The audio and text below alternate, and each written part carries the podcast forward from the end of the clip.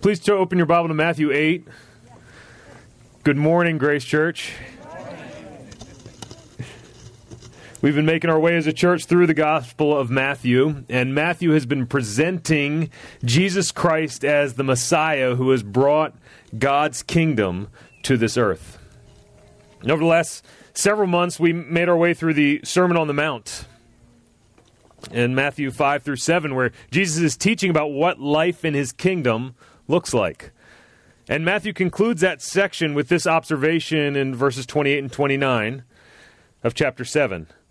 And when, Je- when Jesus finished these sayings, the crowds were astonished at his teaching, for he was teaching them as one who had authority and not as their scribes. So the big takeaway from this Sermon on the Mount was not Jesus' wisdom or his knowledge, although he had a lot of wisdom and knowledge, but his authority. And then from here, beginning in Matthew 8, the writer turns to display Jesus' power and authority through a series of miracles that Jesus performs. Now, a few weeks ago, Larry brought us to Matthew 8, verses 1 through 4, and we saw Jesus, his power and authority on display as he heals a leper. Here was a man who, who could not be touched because of his disease. And here, in his mercy, Jesus stretches out his hand and touches this man. And now, in Matthew 8, beginning in verse 5, Matthew transitions to Capernaum. And Capernaum was this seaside town of around 1,500 people on the Sea of Galilee. And it was this place that was the, the base of operations for Jesus. And it was also the home of, of Peter and Andrew. And so, with this as, as just the backdrop, let us look together at the Word of God, His inerrant, inspired, infallible, sufficient Word for us. Matthew 8, beginning in verse 5, and read verse 13. When he had entered Capernaum, a centurion came forward to him, appealing to him.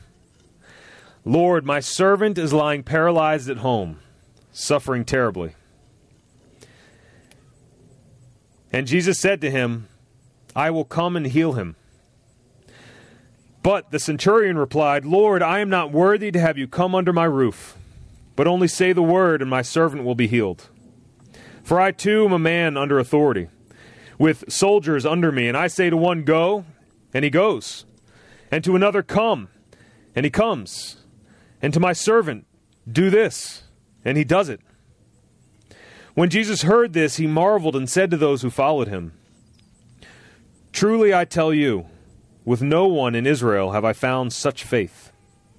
I tell you, many will come from east and west and recline at table with Abraham, Isaac, and Jacob in the kingdom of heaven, while the sons of the kingdom will be thrown into the outer darkness.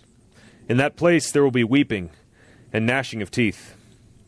And to the centurion, Jesus said, Go, let it be done for you as you have believed. And the servant was healed at that very moment. Thanks be to God for his word. Would you pray with me? Father, thank you for being a God who speaks. You speak to us and you give us knowledge of yourself through your word. You are, are a God who dwells in unapproachable light Yet we can approach you in your mercy through the revelation you have shown us in Jesus Christ. And Lord, would your Holy Spirit uh, be with us this morning as we look to your word, as we look to you? Open our eyes that we may behold wondrous things out of your law this morning. Lord, give us humble and contrite hearts that, that are conformed to your word this morning. It's in Jesus' name we pray. Amen. Amen. Surprises. Who likes surprises? I see a lot of kids' hands going up. I like that. Some adults. I know one person who doesn't like surprises, and that's my wife. My wife is not a fan of surprises. 15 years of marriage, one thing I've figured out. She's not a big fan of surprises. She likes to know what's going to happen, when it's going to happen. And as time has gone on, I've I've realized I used to think I really like surprises, but as I get older, I've realized I'm more like 50-50 on surprises. Because if it's a good thing, like that's pretty. That's I'm okay with that. Surprise me with something really good. Like, oh wow, I opened the freezer and there is that ice cream that I didn't even know I had. That's a great surprise. But like when I get a text from Brandon Averill on Friday saying he's going to the hospital because he can't remember anything that happened this morning, that's not a surprise that I'm very happy to receive. Now, surprises when they're when they bring something unexpectedly good, good thing, unexpectedly bad, bad thing. And this morning, as we look to this text together, we encounter a story that's filled with surprises. Now, I, I, think we're mostly familiar with this story. We're familiar with this narrative, and so it doesn't seem that surprising to us. But the reality is, this story is just simply surprising at every turn. Every phrase contains something that's unexpected, something to be stunned by. And so we're going to walk through this narrative phrase by phrase, and we're going to notice seven surprises together. So if you like surprises, this is really good news for you. And if you don't like surprises, it should be good news because what we're going to be surprised by is actually good stuff. So surprise number one is the centurion comes to Jesus. Now this should surprise us. Verse 5 begins When Jesus had entered Capernaum, a centurion came forward to him, appealing to him. Now, a centurion, we don't use that word a lot in, in uh, modern day America. But a centurion was a military officer in the Roman army, kind of like a captain would have been. And they would lead units of around 100 men. I mean, theoretically, it was 100 men, but that wasn't necessarily the case. And they were really the, the backbone of the army, army, as one commentator described. They were the officers who actually went out with their men and carried out the missions that they were given by their superiors.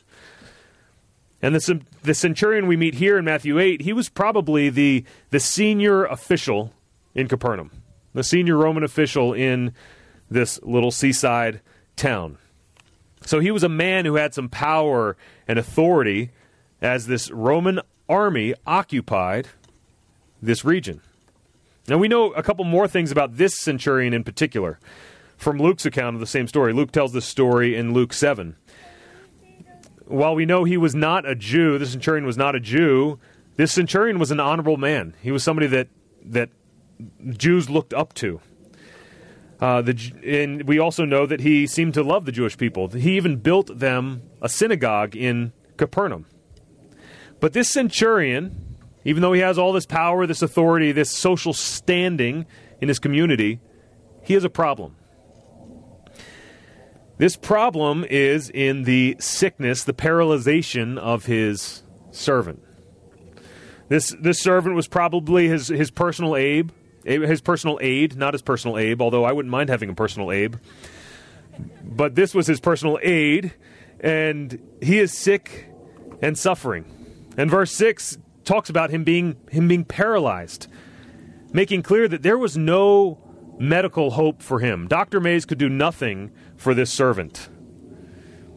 And this weighs on the centurion.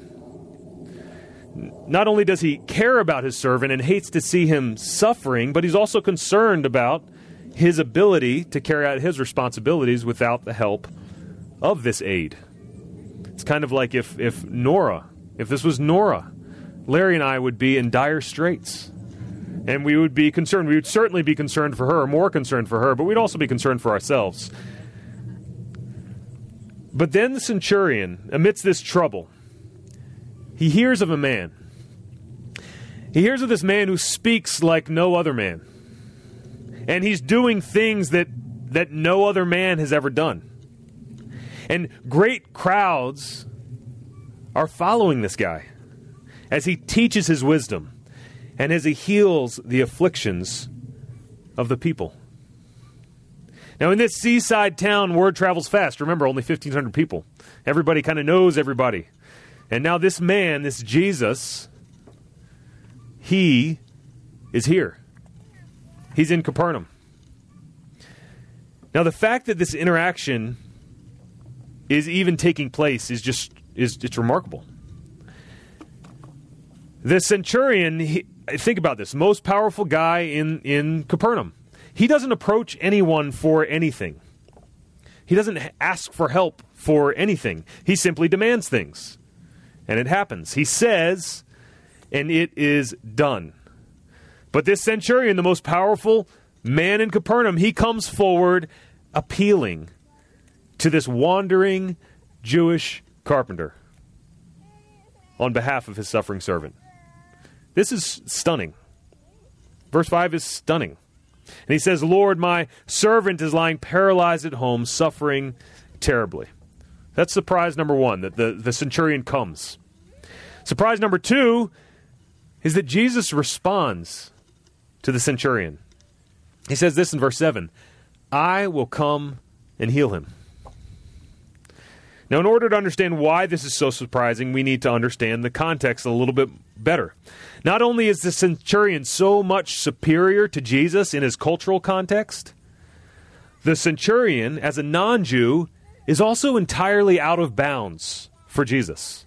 He's entirely unclean. So, just as Jesus would have been forbidden from touching the leper at the beginning of chapter 8, so Jesus was forbidden to go into the house of a Gentile. This would make him unclean. And here, through this statement, Jesus brings that tension, tension to the forefront of everyone's mind. This centurion has shockingly appealed for help, and now Jesus has shockingly expressed a willingness to me, be made unclean in order to help him. But not just that, to heal him. These are two massive surprises. And I would I would like to make more of this being a statement, I will come and heal him. And while there are other scriptures that would speak to that, in this verse it's not actually clear that Jesus is making some promise that he's going to come and heal him. In the original Greek manuscripts, there's no punctuation. And so based on context, interpreters decide, oh, this is a statement or this is a question. It's probably likely that this is a question. It could be a statement. Either way, it's remarkable what's taking place. Jesus is opening himself up to the possibility of coming and healing this servant in this Gentile's home. So, two massive surprises, but wait, there's more. Surprise number three the centurion's humility. Now, rather than jumping on Jesus' Jesus's suggestion to come and heal his servant, the centurion objects and says he is not worthy. This is nuts. Look what he says at the beginning of verse 8. He says, Lord, I am not worthy to have you come under my roof. Let's stop there. Think about what we've just been talking about with this, centur- this centurion. He's, he's this powerful guy, high social standing, social, socially superior to Jesus in every way. Yet he tells this Jewish carpenter, this wandering Jewish carpenter that's just come down from teaching in the wilderness, I'm not worthy for you to come to my house. But it's not just that, it's the respect he is showing to Jesus. We forget that this guy, he represented the Romans, the people who have conquered the Jews, who are occupying this area. And here he is calling one of these conquered people, these conquered Jews, do you see what he called him? He called him Lord. And through that word, he's just showing he's not he's not making a statement about who he is as God, although we know that Jesus is God. He's making a statement about the fact that this man is superior to him in authority. And then he tells Jesus that his home is not worthy of his presence. In his humility, the centurion recognizes something. He, unrec- he recognizes this, this unmatched authority of Jesus. So see his humility. Be shocked, surprised at the centurion's humility. Which leads us to a fourth surprise. Surprise number four the centurion's faith. The centurion finally gets to his request. Notice in verse 6, he didn't ask Jesus anything. He just stated the facts of the matter. This is what's going on. My servant is lying paralyzed, suffering terribly. No questions, no requests in that. But now in verse 8, he gets to his request. And it's a shocking request, a surprising request. But only say the word, and my servant will be healed. Only say the word. Up to this point, every time Jesus has healed someone, he has been physically present. And Jesus has just opened the door to the possibility of his presence, saying, I will come and heal him. But this centurion understands something about authority and power. That when you truly have it, all you need is a word. When you truly have power and authority, all you need is a word. He demonstrates this in verse 9 by using his own experience of using words to get things done. So he says, I have soldiers under me. And I say to one, Go, and he goes. And I say to another, Come, and he comes. And to my servant, Do this, and he does it. All I have to do is say the word, and it happens.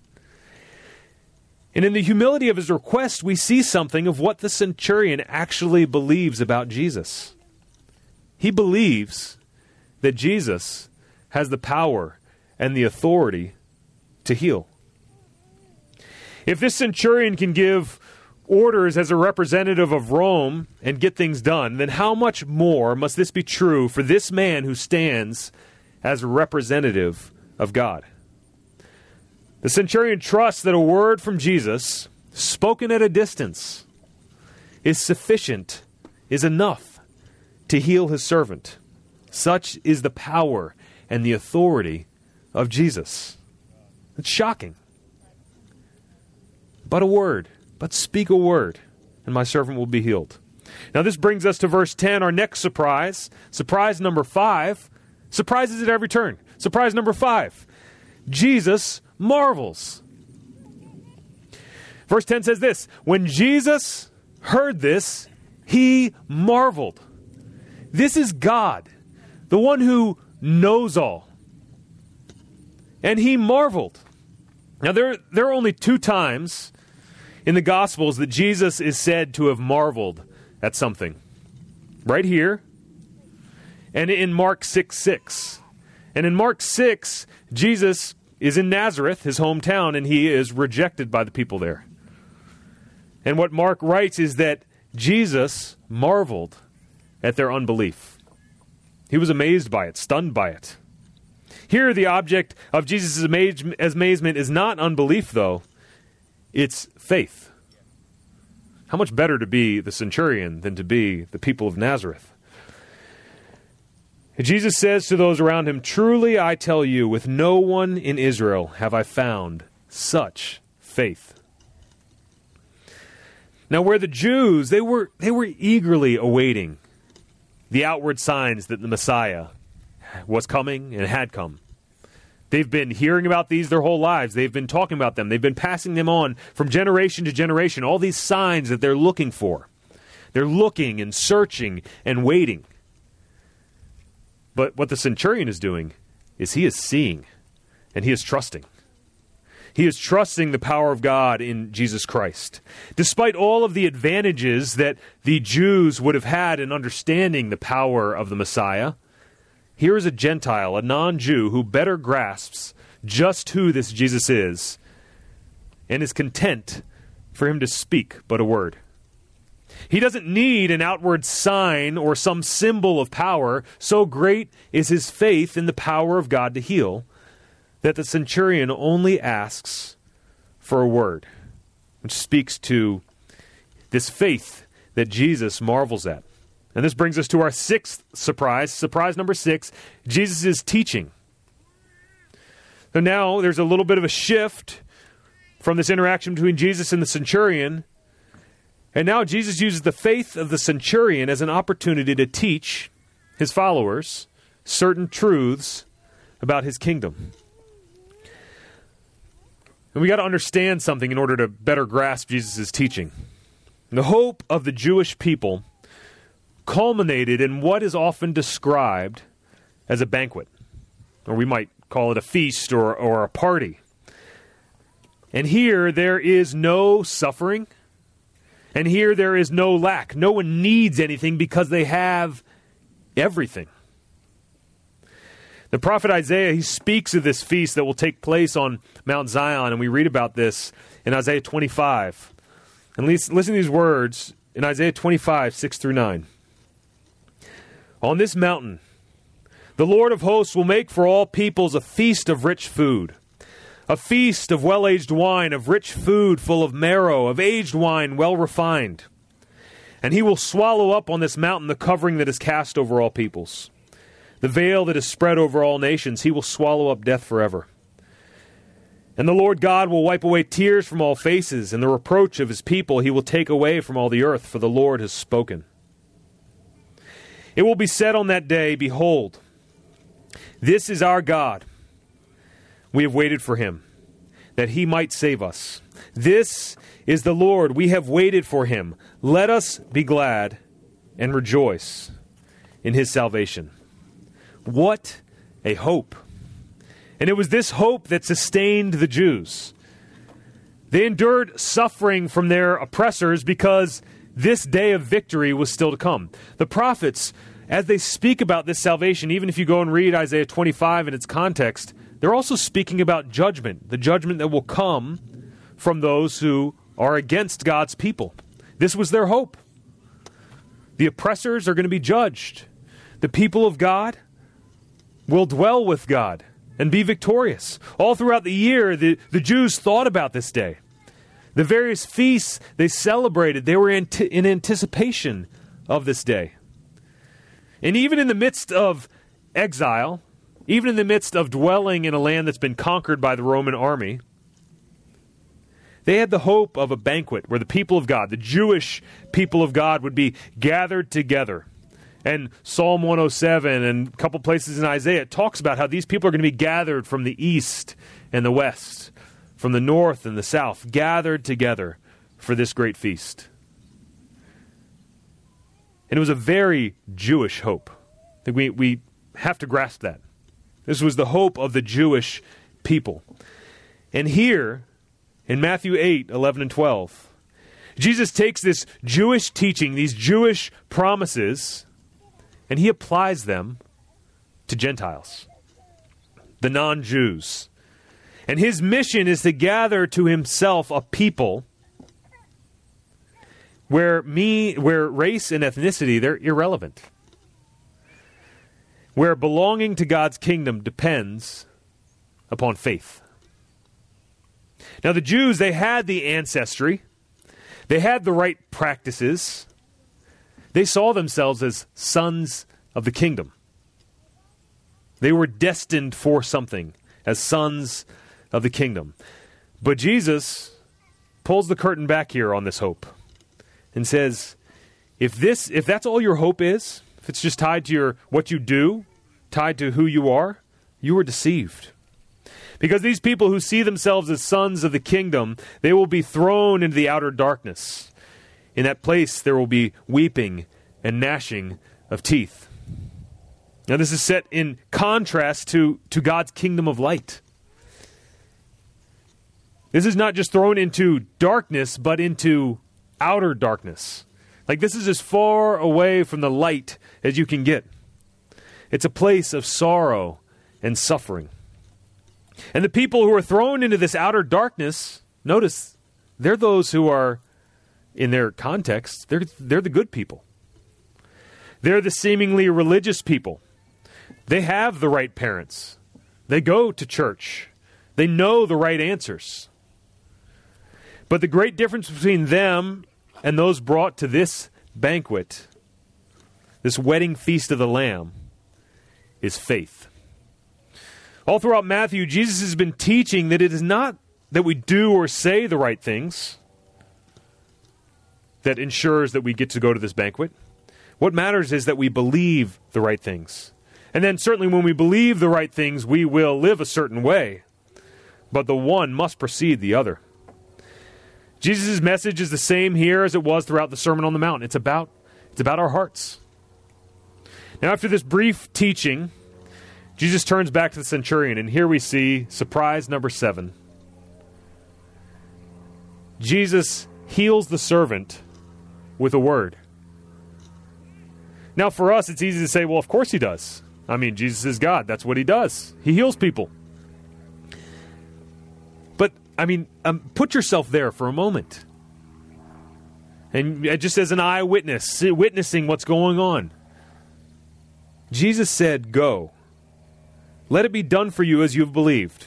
And Matthew records that the servant was healed at that very moment. What? Jesus doesn't go to the servant, he doesn't touch the servant, he doesn't even address the servant. He simply says that the servant has been healed. Such is the power of the Word of God. This is the God who speaks, and there is light. The God who speaks, and there are planets. The God who speaks, and there are animals and birds. I'm going to throw out a big word here. His word is efficacious. Efficacious, meaning that it always does what God wants it to do. It's always effective, it never fails.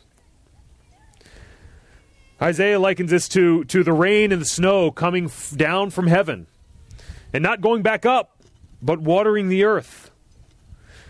He says, So shall God's word be that goes out from his mouth. It shall not return to him empty, but it shall accomplish that which he purposes, and shall succeed in the thing for which he sends it. And that's exactly what happens here. Jesus speaks, and the servant is healed. That's shocking. And it's important to recognize that Jesus didn't do this because of the man's faith. It's not because the man had faith in, okay, now I will heal your servant. He didn't do it in accordance with his faith. It's because you asked the right thing, now I'm going to heal your servant. No, Jesus did this because he is a gracious and merciful God and what the centurion expected, Jesus is eager to do.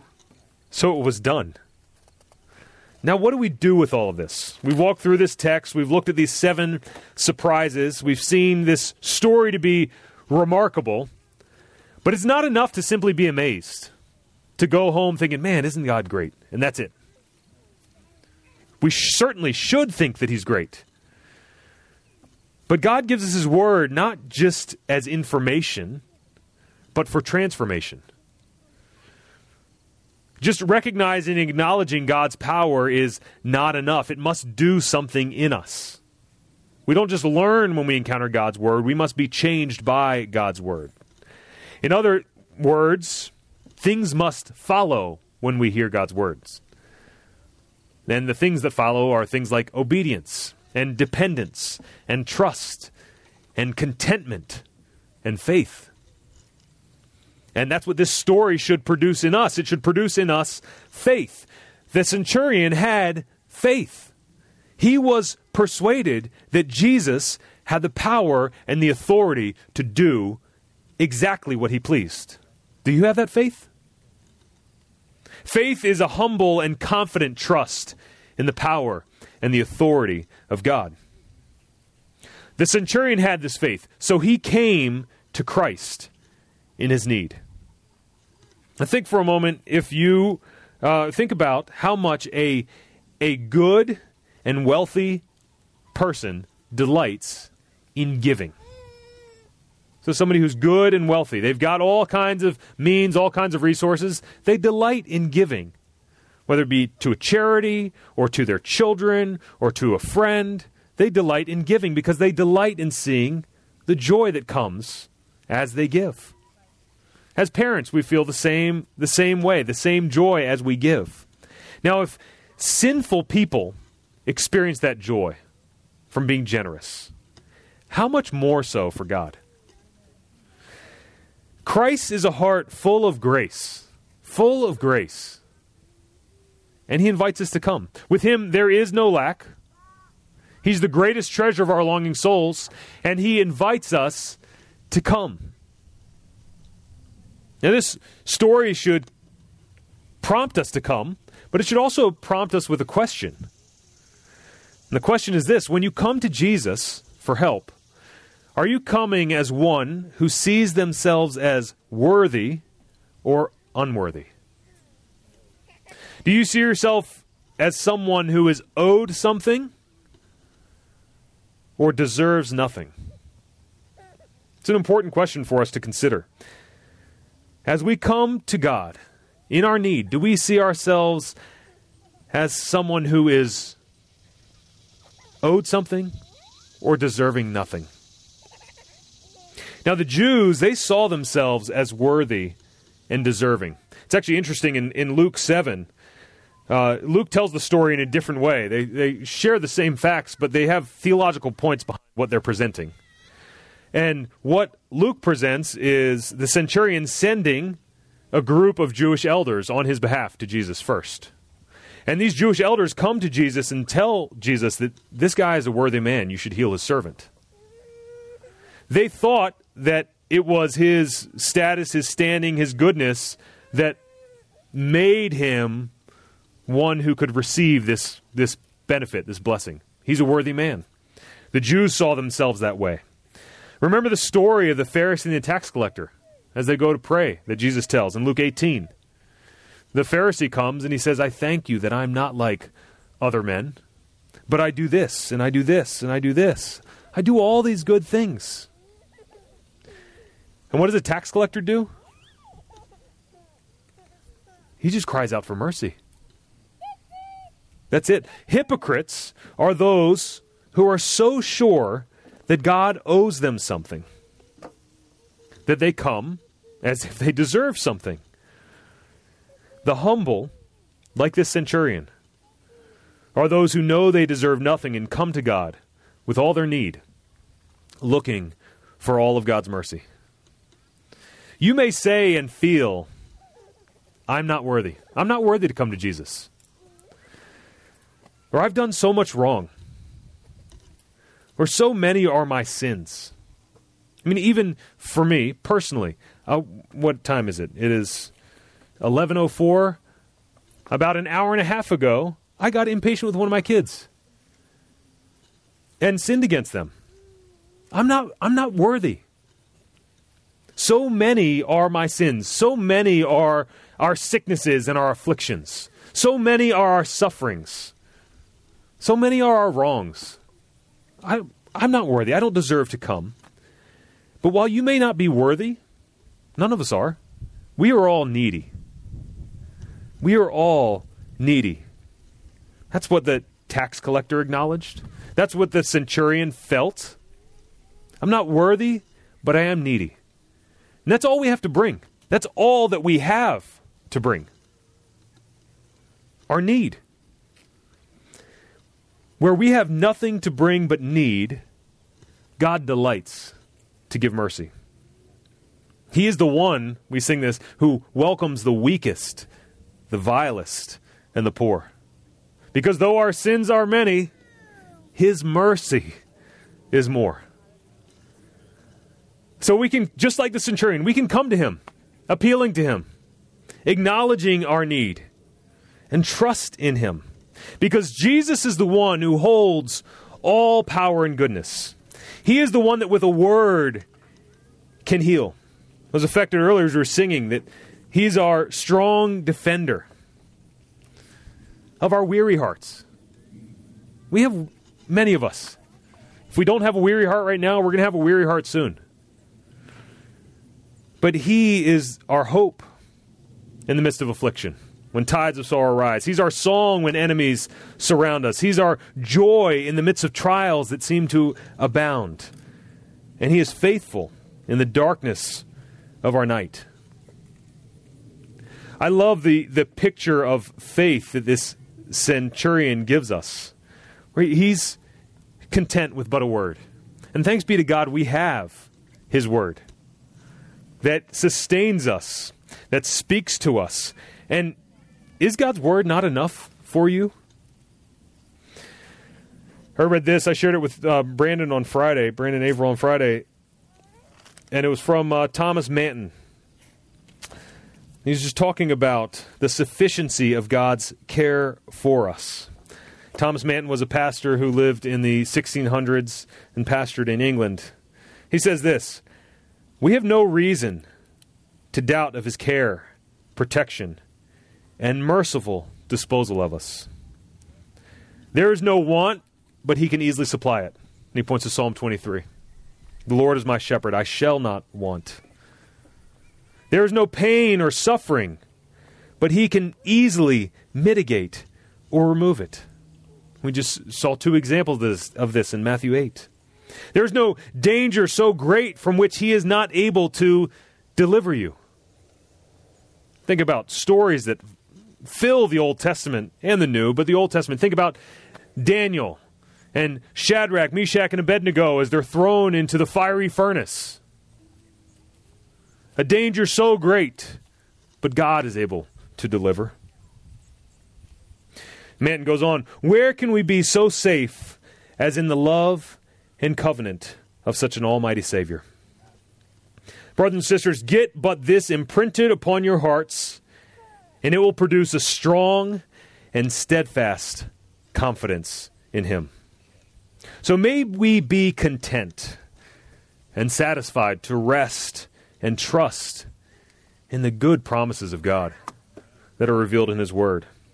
Because His Word, it's, it's effective, it's efficacious, it doesn't return void. He is the one who rules and reigns from everlasting to everlasting. So, regardless of what we face, whether it's prosperity right now and peace, or whether it be sorrow and suffering and disillusionment and confusion, know that God is the one who holds all things in his hands. He is the omnipotent one, the one who has all power. He is the omniscient one who has all knowledge. Your afflictions, your sufferings, your situation is not outside of what he sees. So come to him. Bring your need to him and trust that he is the one who invites you to come and he will give you rest. May we be content with the words he has spoken. Would you pray with me? Father, thank you for speaking to us in your word. Thank you that we have the gift of your revelation that, that tells us who you are, that shows us what you've done. And Lord, would you give us the faith of the centurion who just asked for, for but a word, who only brings his need and receives your your all sufficiency. Lord, may we receive your sufficiency. May we recognize that indeed there is no one like you. Lord, we love you. May we trust in you with all our heart, soul, mind, and strength. In Jesus' name we pray. Amen.